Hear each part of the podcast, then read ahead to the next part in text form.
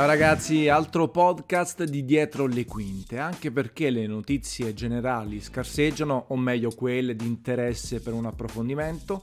Stanno uscendo tanti giochi, quindi ci stiamo concentrando più su quello. Però, ecco, volevo raccontarvi degli embarghi e anche di quelli che personalmente o con quelli con cui lavoravo abbiamo rotto nel corso del tempo. Adesso posso, posso dirvelo, posso raccontarvelo in maniera molto leggera, anche facendoci una risata su, però ecco, interessante interessante. Che cos'è innanzitutto l'embargo? L'embargo eh, che in realtà nel termine politico è un po' più cattivo, nel senso che in quello videoludico è semplicemente una richiesta da parte dello sviluppatore, da parte del publisher, di non parlare del titolo, di non scriverne, farci la recensione, le impressioni, una diretta, un video, eh, fino alla data decisa proprio dall'embargo. Perché tendenzialmente che cosa avviene? È uno scambio, come al solito, ve l'ho detto già in diverse occasioni. No, eh, i publisher danno i giochi in anteprima ai giornalisti, ai blogger, agli influencer e chiedono in cambio eh, che non se ne parli fino a una certa data. Esempio, God of War esce a marzo, il 20 marzo, adesso non ricordo a memoria quando è uscito. Il titolo arriva a tutti i giornalisti, a tutte le testate più importanti, ai influencer il 4 marzo. Quindi hanno tutto il tempo per eh, giocarlo, per finirlo, per scriverne un pezzo, però magari poi l'embargo scade il 16 marzo alle ore 9, data e orario che vale per tutti i paesi, poi chiaramente in base ai fusi orari sono altri orari. Quindi fino a quel punto viene richiesto di non parlarne.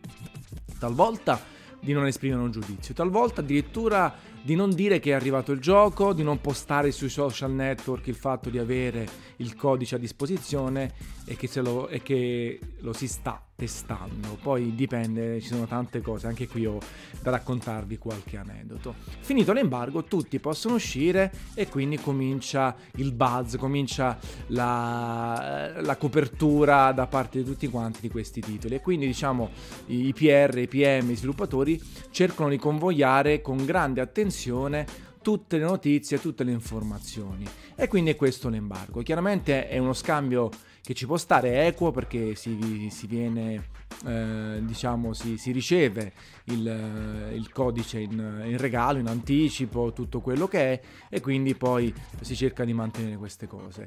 Talvolta per far rispettare l'embargo c'è una semplice mail, quindi arriva un'email eh, nella quale uno risponde e dice ok, oppure soltanto per... Uh, come dire, per copia e quindi per, per, per far sapere questa cosa.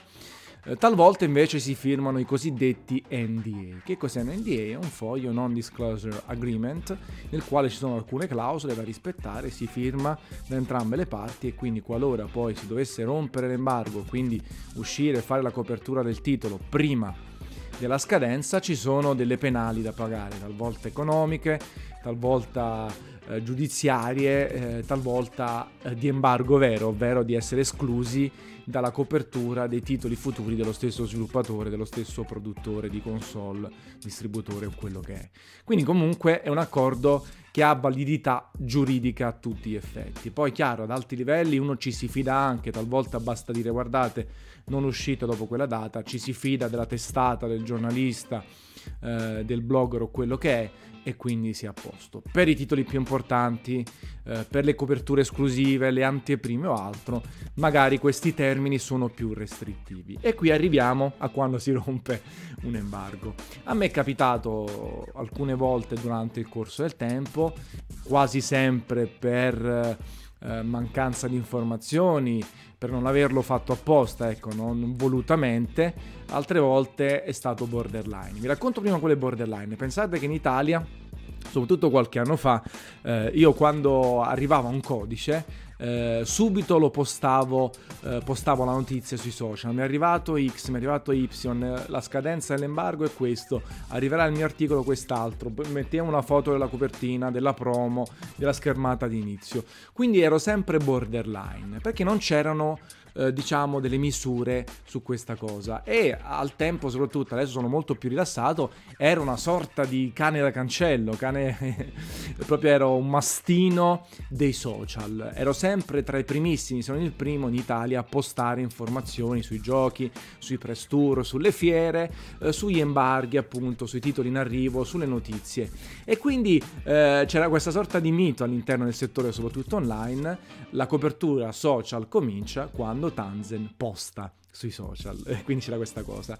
Ed è stato creato un embargo su questo, siccome ero sempre borderline e magari poi eh, quello che scrivevo, quello che dicevo sui social, Twitter, Facebook e compagnia, poi veniva ripreso dagli internazionali, no? dai siti informazione, ah è arrivato quindi, eh, o sul forum Game Engage eh, e così via, NeoGAF e compagnia, arrivava eh, il uh, Tanzen o chi per lui ha ricevuto il codice di The Order 1886 e quindi diventava una notizia internazionale che poi dava fastidio evidentemente agli sviluppatori o ai publisher. E quindi eh, diciamo che ho contribuito, non sono stato l'unico, ci mancherebbe, non mi arrogo questo diritto, questo merito sono stato tra quelli che ha contribuito a creare del, degli embarghi anche sui social, nel senso delle precisazioni anche sui social, anche col fatto che poi sono esplosi chiaramente. Quindi adesso quando arriva l'NDA eh, c'è scritto anche non è possibile annunciare l'arrivo del gioco, non è possibile dire quando scade l'embargo, non è possibile dire altre cose, nemmeno far vedere la schermata di inizio o la schermata di installazione. Ecco, quindi questo è il borderline. Andando invece alla rottura degli embarghi, in questo caso invece è successo qualche volta. Quella più clamorosa, forse se vogliamo, è stata con Uncharted 2. Allora, vi do il contesto. GDC di San Francisco, febbraio-marzo ogni anno. È una fiera eh, molto orientata allo sviluppo, all'approfondimento e poi chiaramente ci sono degli annunci, vengono mostrati alcuni titoli in prima battuta. È stato ad esempio teatro dell'annuncio di PlayStation Move, eh, Nintendo ha fatto tante belle cose, se non sbaglio il 3DS o chi per lui è stato presentato lì o comunque mostrato nel dettaglio. Quindi ha sempre alternato queste cose, ma non è paragonabile assolutamente all'E3 dei bei tempi né alla Gamescom di Colonia e nemmeno al TGS dei bei tempi. Detto questo, ci sono tanti sviluppatori, tanti approfondimenti, eh, dietro le quinte, post mortem, è davvero una fiera molto interessante per gli addetti ai lavori e per gli appassionati puri di videogiochi. Comunque, GDC di San Francisco, eh, appunto l'anno prima che eh, o l'anno stesso dell'uscita di Uncharted 2, eh, dovete sapere che qui c'è una policy, c'è una sorta di regola generale che, che, in realtà viene fornita, sapete quando voi prendete il press pass o il pass di una fiera, vi danno un sacco di scartoffie che tutti puntualmente buttiamo perché non gli diamo peso, c'è anche la mappa o altro. Beh, lì c'era scritto che le linee guida generali della GDC erano la possibilità di riprendere i primi 10 minuti di ciascuna conferenza e poi basta. Chiaramente questa cosa, eh, ignoranza patentata nostra, l'avevamo completamente eh, diciamo evitata, non sapevamo di questa cosa, anche se era colpa nostra, ci mancherebbe perché tutti quelli un po' più zelanti lo sapevano. Va bene, una conferenza, Naughty Dog ero l'unico italiano presente, eh, perlomeno di quelli che conoscevo, e quindi erano tutti giornalisti addetti ai lavori non italiani. Quindi passano dieci minuti, Naughty Dog parla del titolo e a un certo punto comincia a mostrare il gameplay di Uncharted 2. Io che ho la telecamerina non la faccio sfuggire questa cosa e comincio a registrare, anche eh, mostrando tutto, eh, nel senso non facendolo eh, a umma a umma in modalità stealth, ma registrando. Evidentemente i sviluppatori o non erano, eh, come dire, eh, consapevoli di questa regola generale o si fidavano, nel senso che sapevano appunto dell'esistenza di questa regola e quindi pensavano che stessi prendendo, stessi registrando per utilizzo personale, no? per sbobinare le informazioni, le classiche cose. Quindi riprendo tutto, chiamo eh, Andrea Pucci in Italia, Andrea c'è questo scoop clamoroso, ho registrato 7-10 minuti di Uncharted 2 completamente inediti, che faccio? Ci facciamo una video anteprima, te li mando in Italia, eh, facciamo un articolo, spacchiamo, lo, mettiamo su YouTube e, e, entrambi ci infervoriamo, dai, dai, dai, dai, dai.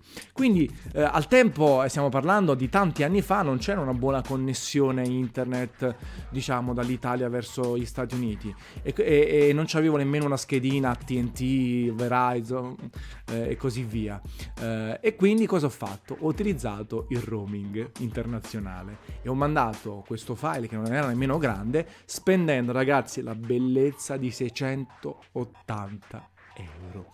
680 euro per mandare 100 megabyte, 150, non lo so, non mi ricordo, ma secondo me erano ancora di meno eh, al, a, a in Italia. Quindi una roba fuori di testa. Mando tutto quanto, pubblichiamo.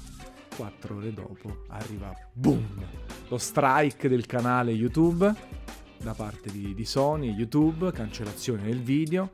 Giorno dopo, mega mail da parte di Sony Internazionale avete fatto una cosa gravissima, non potevate farla, andremo per avvocati, bla bla bla bla bla bla, e quindi minacce varie e anche di azioni legali e tutto.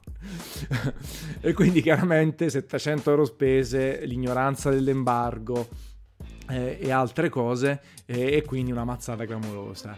Diciamo che è stata compartecipata anche dai miei colleghi in Italia perché eravamo tutti sicuri o comunque tutti quanti troppo leggeri per questa cosa, però immaginatevi sono state settimane piuttosto complesse, abbiamo poi risolto il tutto con Sony, ci sono stati degli strascici in termini di investimenti per qualche mese sul sito su multiplayer.it, qualche lavata di testa e tante altre cose, eh, però poi dopo siamo rientrati nei binari. Diciamo è stata per ignoranza, eh, quell'ignoranza negativa, positiva, negativa, eh, di non conoscere le cose, però comunque abbiamo sbagliato noi. Questa è stata quella più forte che ho fatto io, c'è stata un'altra su Battlefield 3, sempre la GDC, in quel caso però eravamo arrivati in ritardo e quindi non, a- non avevamo firmato nessun NDA, c'era un NDA, non ci hanno fatto firmare perché eravamo, eravamo arrivati alla fine, siamo entrati, abbiamo ripreso alcune scene, più che altro abbiamo rivelato sui social eh, la data di uscita del gioco che era embargata per un paio di giorni. Anche lì è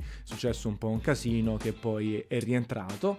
Mentre i colleghi avevano eh, ripreso eh, Tomb Raider eh, a una fiera e non era possibile riprenderlo e quindi Square Enix, il primo Tomb Raider, eh, proprio il, reboot di Tomb Raider, Square Enix si è incazzata, ma più che altro al di là di tutto, la cosa divertente che voglio raccontarvi è che poi c'è stato il TGS e io ero l'unico, eh, ero con Umberto, rappresentavo al tempo multiplayer.it eh, più di tutti eh, e quindi eh, ho dovuto parlare con un responsabile di Square Enix eh, giapponese insieme a un italiano, eh, uno di origini italiane che parlava anche giapponese e ho dovuto spiegare cosa, cosa fosse successo eh, e poi scusarmi pesantemente. Immaginate la scena io da solo, molto imbarazzato perché poi comunque non avevo fatto io quella cosa, ma tendenzialmente, vabbè, in generale imbarazzato davanti a sette giapponesi, di cui uno eh, mezzo che parlava anche mezzo italiano e inglese